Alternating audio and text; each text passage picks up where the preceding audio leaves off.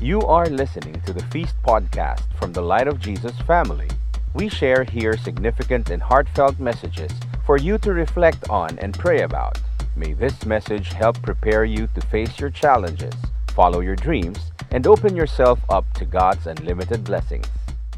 Thy word is a lamp unto my feet and a light unto my path. Thank you, Lord. Speak to your people as always. Before we go and continue, let me encourage you in giving. You know, in 1 Timothy chapter 6, 18 to 19, it says, Give happily to those in need and always be ready to share whatever God has given you. By doing this, the Word of God says, you will be storing up real treasure for yourselves in heaven. It is only safe investment. It is the only safe investment for eternity. So your giving is what? It is storing up your riches in heaven. My dear friends, you know this already. You cannot take it with you. You cannot bring it with you to the afterlife. Ang inyong kayamanan, kahit ano pang sabihin natin, ha, hindi talaga pwede. But, you can send it on ahead through your giving. So continue giving through our uh, feast. Give to the Lord through our feast. So these are the things or the ways you can give. It will help us continue our ministry of sharing the love of God. So send your treasure ahead of you. Let me pray for you. Father, thank you for my brothers and sisters who continue to give in this ministry. They are giving to you, O God, because you are number one in their hearts. And my prayer is that you bless them and prepare a wonderful place for them in heaven as they store riches in heaven through their giving. Bless them, bless all of us in Jesus' name. Amen. Amen. Thank you for your giving. Can you type in your chat box or if you're sitting beside people around you, can you tell them God will meet you where you are. Go! God will meet you where you are. God will meet you where you are. Tapikin niyo yung mga katabi niyo. Sabihin niyo, God will meet you where you are. I-type ninyo, God will meet you where you are. All right. Woo! God will meet you where you are. Alam niyo yung reading natin, si Jesus, nagpipreach na ng Word of God saan? Not in the synagogues. Why? He can no longer preach there because the religious leaders wanted him dead. So where did he preach? In lakeside, roadside, hillside, to people who who are like him. Sino? Who were not welcome in the church. Sino yan? The lepers, the poor, the sinners, di ba? So I repeat, my dear friends, God will meet you where you are. God is not waiting for you to go to church. We want you to go to church safely, huh? But again, God is not just in the church. He is there in your home. He is in your office. He is there when you watch Netflix. Believe me. He is there when you exercise. He is there when you fall. He is there even when you think He is not there. Sinasabi ko yan noon eh sa mga talks ko. Sabi ko, pagkausap ko mga lalaki, sabi ko kayo, tandaan nyo, God is everywhere. Ha? Kaya pagpupunta kayo ng mga beer house, isipin nyo kagad, papasok pa lang kayo, nandoon si Lord. Tapos pagkatapos ko mag-talk, may lumapit na lalaki sa akin eh. Kuloko yung lalaki, pangiti-ngiti eh. Brother, tama ka. Si Lord, talagang nasa lahat nasa lahat yan, alam ko yan. Kaya pag pumupunta ako ng beer house, nagsa-sign of the cross muna ako bago pumasok. Sabi ko, patay ka, bata ka. No. But God is there even when you think He is not there. So Jesus tells us the story of one sower and four kinds of soils. Ito yan. Let's continue. Matthew 13, 3 to 9. A farmer went out to sow his seed. As he was scattering the seed, some fell along the path, and the birds came and ate it up. Some fell on rocky places where it did not have much soil. It sprang up quickly because the soil was shallow. But when the sun came up, the plants were scorched and they withered because they had no root. Other seed fell among the thorns, which grew up and choked the plants. Still, other seed fell on good soil, where it produced a crop 160, 30 times what was sown.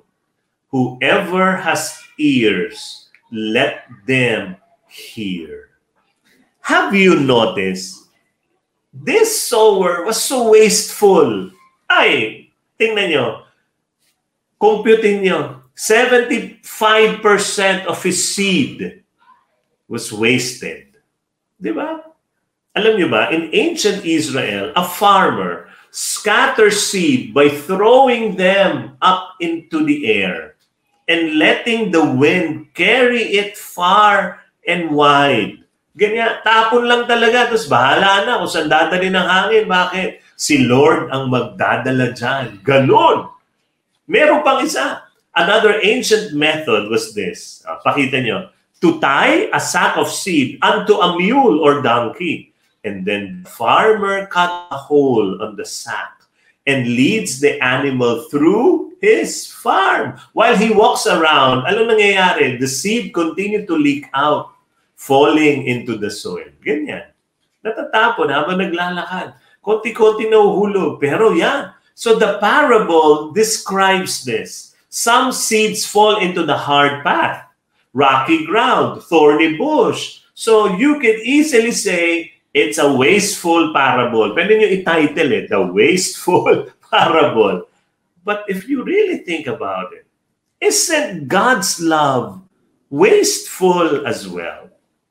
Ang pag-ibig ng Diyos. Di ba? He gives love lavishly to everyone, whether we accept it or not. Sadly, most people do not accept His love. So what will what do what does God do? Hindi tinatanggap yung pag-ibig niya. He gives away His seeds of love again and again and again na sana dumating ang time tanggapin din yung pag-ibig niya. Nung mga hindi tumatanggap ng pag-ibig niya, ganyan ang Diyos. He is a wasteful God when He loves you. So my dear friend, have you been rejecting the love of God? Yung talaga tinatayan mo siya, yung Lord. Ako bagay sa iyo. O kaya, ayoko, ayoko baka Please open up to Him. This is your time. He is pouring His healing love to you. He is pouring His forgiving love to you. He is pouring His transforming love to you. Ito, dumating, dumaan ang Valentine's Day. Ang daming nagparamdam ng pag-ibig. Di ba? Merong mga tao, nako, yung mga lalaki, binigyan ang asawa nila ng talaga dahil mahal na mahal nila. Gusto nilang protektahan. Ito ang ibinigay nila. O, oh, tingnan nyo mabuti yan. Grabe! Kakaiba! talaga naman. No? Imbis na bulaklak lang, nilagyan niya ng alcohol. Meron pang face mask. No? Kompleto yan. May sabon pa. Bakit?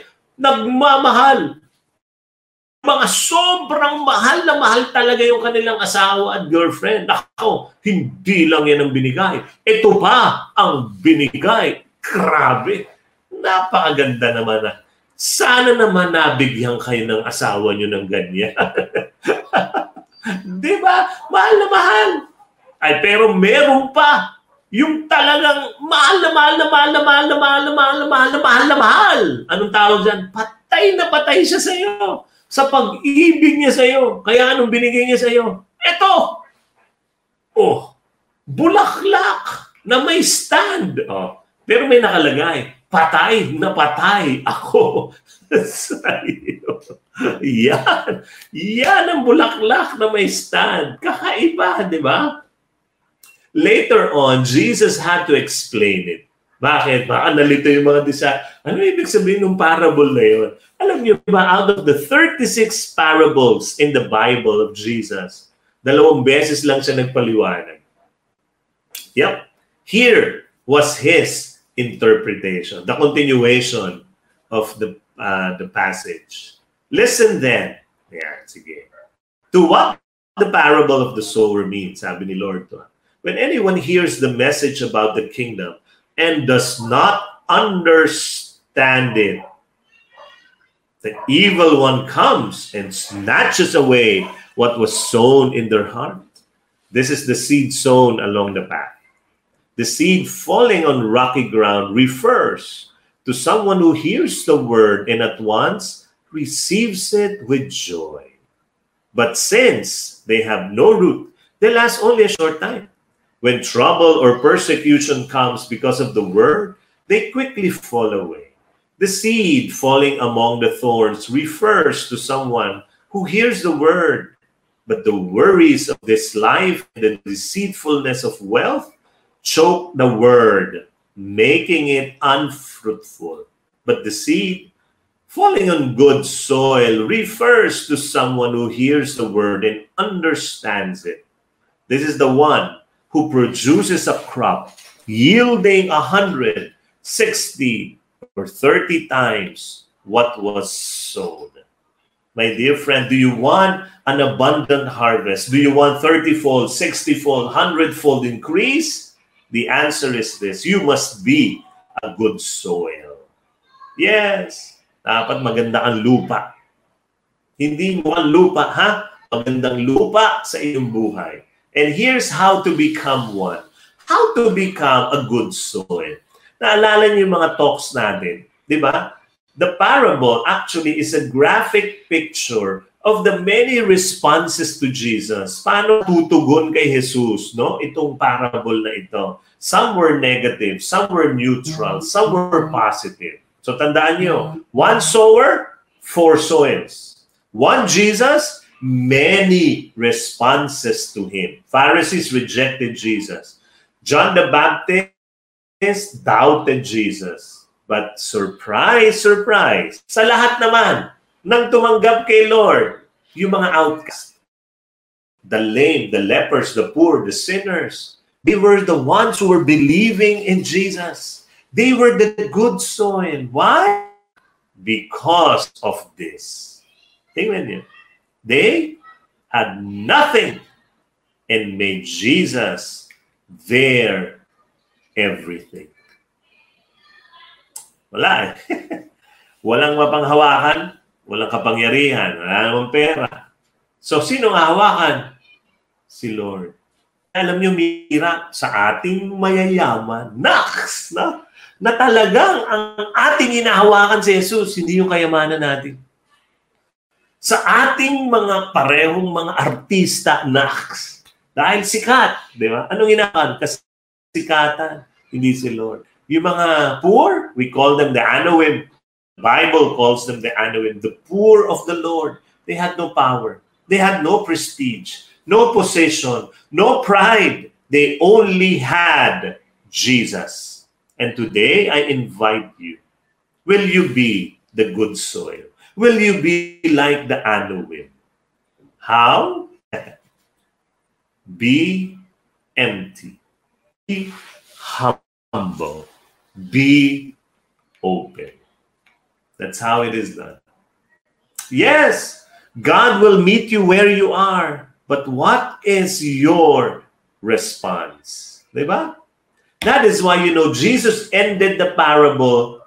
Sinabi niya eh, but by asking for a response. And he declares, whoever has ears, let them hear. Alam niyo kung Hudyo ka, ako ni Jesus, alam na alam mo yan. Actually, kahit ngayon, pag ng mga Jews, ay, alam niyo mga Jews, they don't read the Old, the New Testament, ha? They only read the Old Testament. If a Jew will read this nung sinabi ni Jesus, whoever has ears, let them hear. Alam niyo ang dating sa kanila niya. Shema, Israel. Oo, Shema yan, Shema. Ano yung Shema? Shema is the most important prayer of Judaism. Because Shema in Hebrew means hear. And the prayer's first line is this Hear, O Israel, the Lord our God is one Lord. And Shema was prayed three times a day, daily. Anong ibig sabihin nito? The meaning is this. Shema means hear and obey. So Jesus was telling them, this is the parable. But you need to hear and obey. Jesus wanted his listeners to chew his parables every day. Nguyain mo until they understand it, until they obey it. Kasi alam niyo, ang Shema is not just hearing sounds. Shema means hear and obey. So will you be a good soil? Will you obey Jesus? And believe me, once you allow God to meet you where you are, merong susunod na sasabihin si Lord sa iyo. Ano yan? He ask you to go deeper. Di ba? Pagkatapos mo sagutin yung boyfriend mo, after a few months or a few years, magpo-propose na yan. At ano sasabihin niya? Mag-asawa na tayo. Kaya kayo, itong mga nakikinig sa akin dito, mga boyfriend, di ba? Baka ang tandaan nyo na, di ka pa rin nagpo-propose. Bakit? Eh, marami kang iniisip kung ano-ano, di ba? Akit ka na akit ng bundok, di ba? Yung iba ganun eh, akit ng akit ng bundok. Tama, nakakakit ng bundok. Umakit ka na ng ligaw, di ba? Baka yung panahon na, no? This is the same way with God. When God meets you where you are, He will ask you to go deeper. Type nyo nga, I'll go deeper. Sabihin nyo nga sa mga katabi nyo, go deeper. Dali nyo yung mga katabi nyo kahit malayo, go deeper. Go deeper. Go deeper in the presence of God. Dive ka na. Go deeper. You know, I remembered when I was uh, a young a young boy, there was a famous Bible cartoon on TV. Ha! About Bible stories. Sige nga. Ayan. Type nyo nga. Anong naaalala ninyong Bible cartoon sa TV? Nung bata pa ako, ha? O, hindi ako 1960 nung bata, ha? So, yung dapat alam nyo edad ko, tinan nyo na lang itsura ko, ha? Sige, type nyo nga, ano yan? In that, that this is very famous in the 80s. Yan, sige. ano, ano? Ipakita nyo nga yung mga sagot nila. Oh, ano yan? Ay, ang gagaling! Ang galing! Oh, Superbook!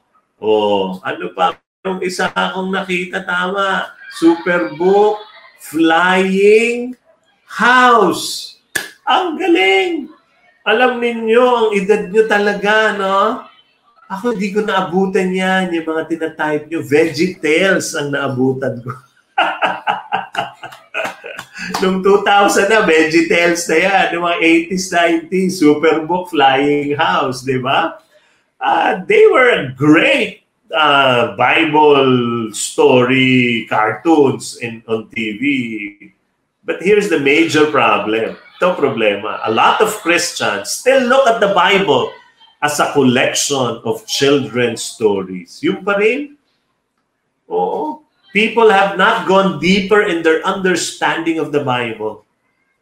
Kaya excited din kami ngayon kasi to preach all the builders, to deep dive in Matthew. Kaya our brand new series will not be called VeggieTales, ha? Hindi VeggieTales. Ang title natin, itong brand new series, ay OG Tales. Wow! Anong ibig sabihin ng OG? Original. Original tales. We will go back to the original stories as told by the original storyteller, Jesus.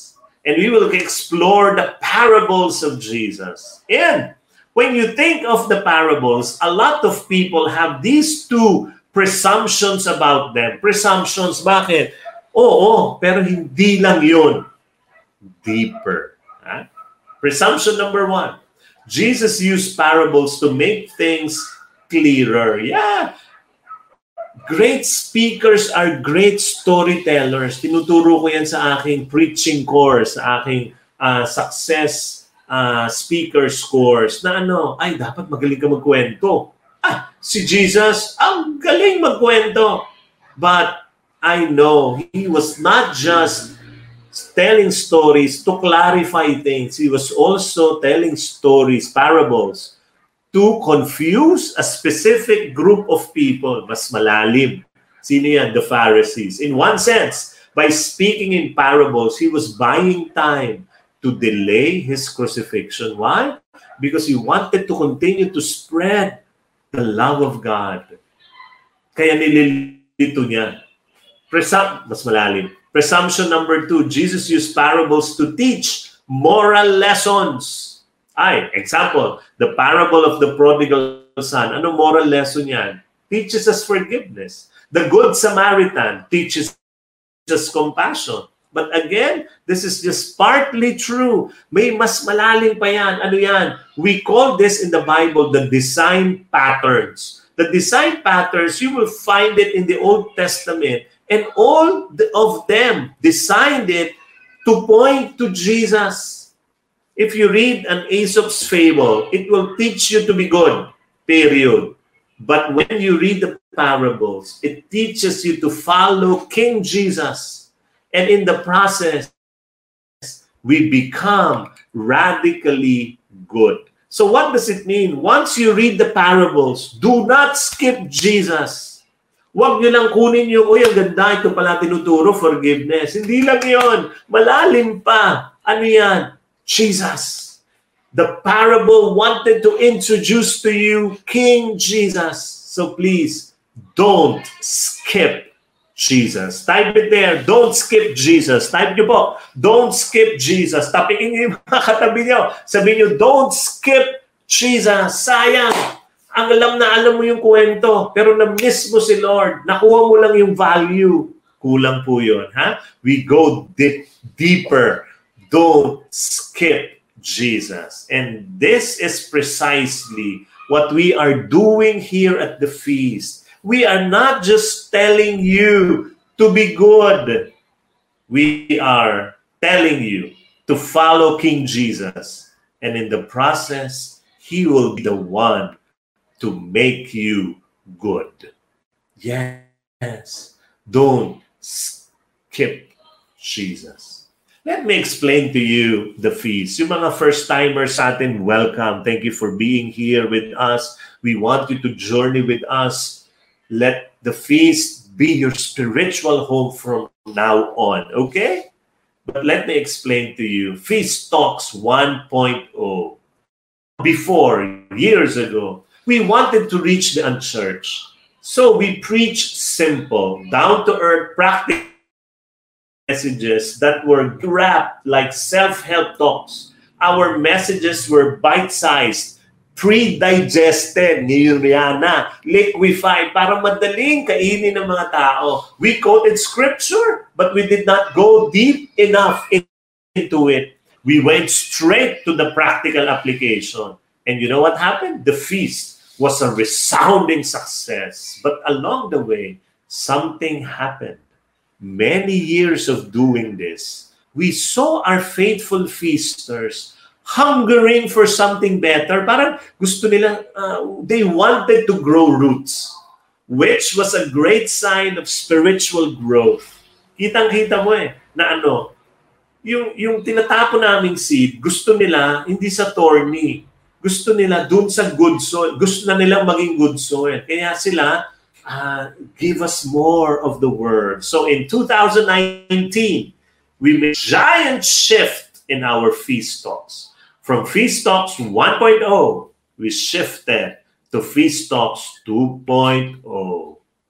And here was the big difference. Instead of jumping right away to the practical application, we first dove deep into scriptures.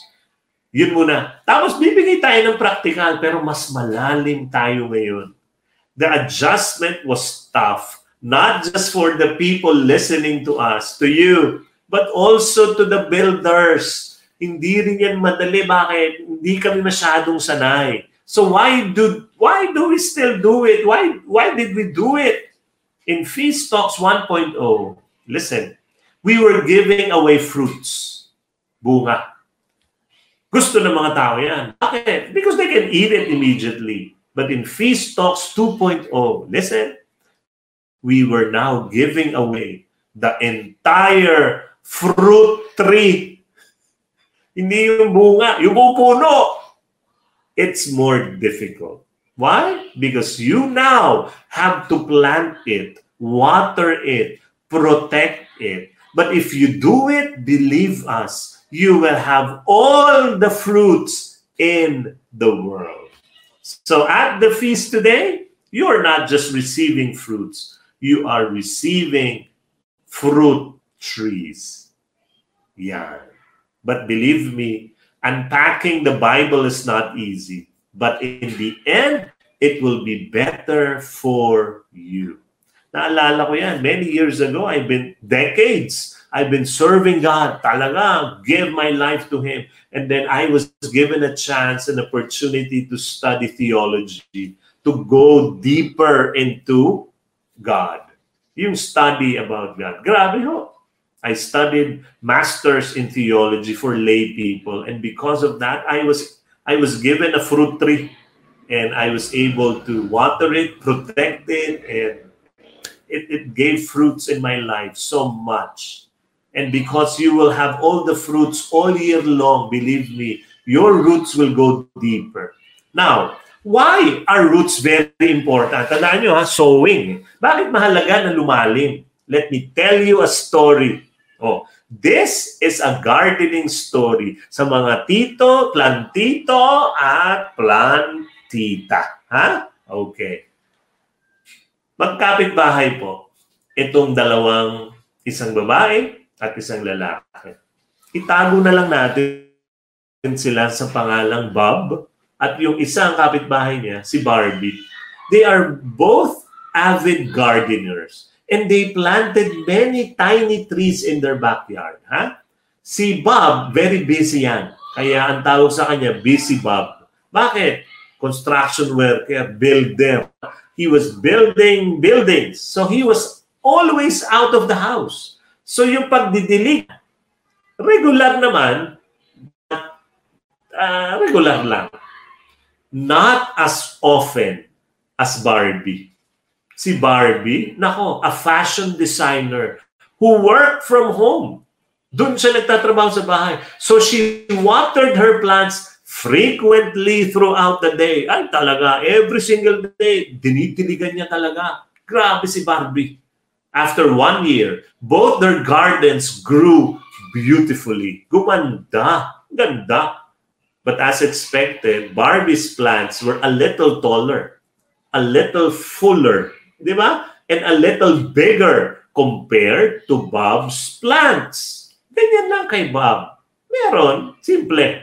Pero kay Barbie, talagang, wow, grabe, ibang klase. But one day, a fierce storm came. Binagyo sila. Strong winds and heavy rain blew on their gardens. And early the next day, Bob and Barbie rushed out of their homes to their beloved gardens. And Barbie was so heartbroken. Bakit? Tingnan nyo. Many little trees were out from the soil. Grabe. Natanggal. So iyak siya. Iyak siya. Pero pagtingin niya sa kapahay niya kay Bob, ay, she was shocked. Why? On the other side, she saw Bob's trees were still standing strong. Ay, grabe. Why? Your plant still standing. And Bob answered, because my plants have deeper roots. And Barbie asked, why? And Bob said, You watered your plants too much. It was too easy for them to get water. So, listen, so the roots were shallow. Oh, mga plantito at plantita, alam niyo yan? Pag nasobrahan ng dilig, hindi lumalalim yung ugat para maghanap ng tubig. Sobrang dilig, mababaw ang ugat. Tapos sabi ni Bob, but me, I watered my plants sparingly. So the roots have to go deeper to reach for water. So my dear friends, that is why here at the feast, we don't give you easy talks. No, we want you to have deeper roots. Go deeper roots, di ba? What is deeper roots? It means you go deeper in your relationship with Jesus. Brothers and sisters, let me end. Jesus was the seed that died. He was the seed that was buried deep into the earth. But three days later, he rose from the grave. And because Jesus was the seed, you are his fruit. That is why Jesus wants you to bear much fruit. What do you need to do? Go deeper. This is God's word for you. This week, go deeper into love with Him.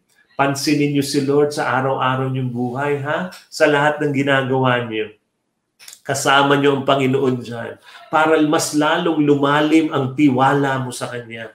Mas lalong lumalim ang pag-ibig mo sa Kanya. Mas lalong lumalim yung, yung, yung pag-asa mo sa Kanya. Go deeper. Because God is a lavish God. He wants to, to just pour out His love to you Trust in Him. This week, go deeper. Go deeper. Listen to Him more. Let Him guide you where He wants you to go. Ako, gusto kong maniwala kayo, ha? Napagising niyo pa lang. Naplano na ni Lord yung buong araw niyo. Hinantanan niya yung mga taong pagpapalain ka. He fixed everything already. Your job is to give your best each day. Surrender to Him. Give your best that day and then expect your miracle. Thank you for listening to this podcast from the Light of Jesus family. For more messages like these, please visit lightfam.com slash podcast.